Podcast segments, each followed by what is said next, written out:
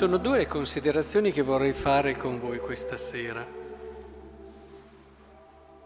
La prima è suggerita da Paolo, che raccontando di quando erano schiavi del peccato e hanno messo le loro membra al servizio dell'impurità e dell'iniquità, e così ora gli invita a metterle al servizio della giustizia fa però una considerazione importante che riguarda tutti noi, cioè ora invece, liberati dal peccato, fatti servi di Dio, raccogliete il frutto della vostra santificazione. Introduce il frutto, cioè invita ad aprire, come diceva poco prima, ma quale frutto raccoglievate dalle cose di cui ora vi vergognate? Sapete come il diavolo si comporta? Il diavolo ha una tecnica ormai conosciuta e che funziona sempre. Nel momento della tentazione chiude, chiude l'orizzonte. Noi vediamo solo quella cosa qui, siamo chiusi nel momento presente e presi dal momento presente, coinvolti in questo momento, non abbiamo e a meno che non siamo anime che sanno fermarsi, che sanno pregare, abituate anche a quello sguardo che è il frutto della vita di grazia, che è molto più ampio, ecco noi non siamo portati a guardare dietro e a guardare avanti, a guardare a destra e a guardare a sinistra, siamo fermi lì. E invece nel momento della tentazione è fondamentale considerare ma dove mi porta questa cosa qui? Dove vado a finire? Guardiamo avanti, guardiamo oltre, cerchiamo di capire davvero cosa serve. Facciamo degli esempi. Viene la tentazione di una, di una critica verso una persona, una critica magari anche un po' cattivella eh, che in un qualche modo non è comprensiva, è un giudizio. Noi siamo chiusi lì, siamo chiusi lì in quel momento lì e vediamo solo quella cosa lì, quella persona che ha sbagliato, quella persona che eh, non doveva comportarsi così, magari si è sbagliato nei nostri riguardi, siamo anche abbastanza infervorati, anche risentiti, feriti. Siamo chiusi lì. Ma dove ti porta questa critica qui, questo giudizio? Dove ti porta? In che cosa fa costruire qualcosa? Sei contento che quella persona lì abbia sbagliato? Ne sei impoverito anche tu. L'aiuti a crescere? Provate a pensare al 100% delle critiche e giudizi che si dice cosa ti aiutano a crescere la persona. Ti poni in un atteggiamento diverso se vuoi davvero il bene della persona e sarebbe quello lì che se tu guardassi un po' in avanti capiresti che l'unica prospettiva bella per te è che quella persona lì migliori e cresca e allora devi porti in modo diverso. Ma se guardi anche indietro ti aiuta tutto questo perché quella persona lì, tu cosa sai della sua storia? Dai, cosa sai? Oh, ma io so, so, ma cosa sai della sua storia? Delle sofferenze che ha vissuto, di quello che tu non puoi sapere e non lo saprai mai e che magari ha anche inciso direttamente sul suo comportamento sbagliato. È che in quei momenti lì il diavolo stringe ma per qualsiasi tipo di peccato, eh? dal rubare all'infedeltà, a tutto quello che volete.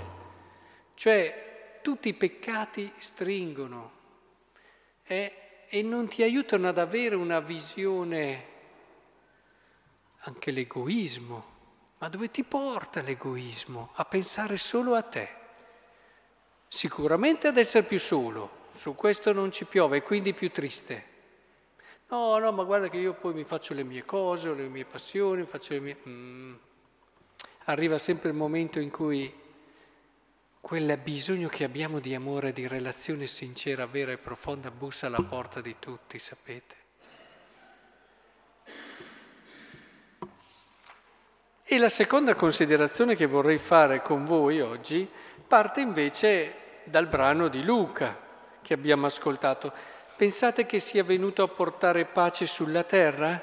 Ma io vi dico no, ma sono venuto a portare divisione. D'ora innanzi, se in una famiglia vi sono cinque persone, saranno divisi tre contro due, due contro tre, si divideranno padre contro figlio e figlio contro padre. Il Vangelo è venuto a portare a dividere? Ma no, ma non scherziamo. No, non leggiamo male quello che ci ha appena detto Gesù. Il Vangelo non ha una forza per dividere, sarebbe contraddittorio. Il Vangelo ha la forza della verità, questo sì. E allora il Vangelo ha che dice le cose davvero e le dice vere. E quando il Vangelo entra in una relazione, ti svela se non ci sono, se non c'è quella maturità, quella pienezza, quella lealtà, quell'onestà. E allora ti rendi conto di come è davvero quella relazione lì. Allora in quel senso lì sì che divide, ma divide non nel senso che lui ha una forza in sé che divide, ma nel senso che ti aiuta a renderti conto di che tipo di relazione ti stai nutrendo, perché possiamo andare avanti pensando di essere amici di una persona, che tutto vada bene, che tutto sia... Ma non è così. Non avete mai conosciute quelle persone che si trovano anche tutte le settimane? Io le ho conosciute tantissime tutte le settimane regolarmente, anche a cenare, stare insieme. Poi dopo, quando vai un po' dentro al loro tipo di rapporti, di relazione, ti vengono a dire, oh, ma io, perché so, si sono venuti a sapere, io certe cose non le dico, eh. non si dicono, bisogna che manteniamo gli equilibri, non si sa mai. E allora, questa che relazione è? La relazione del mangiare insieme, punto. E tutto lì, la parola di Dio arriva e ti fa capire che, e allora dopo non ci si sorprende che questi qui che sembravano, eh, dopo basta che capiti qualcosa e litigano, e litigano anche deciso.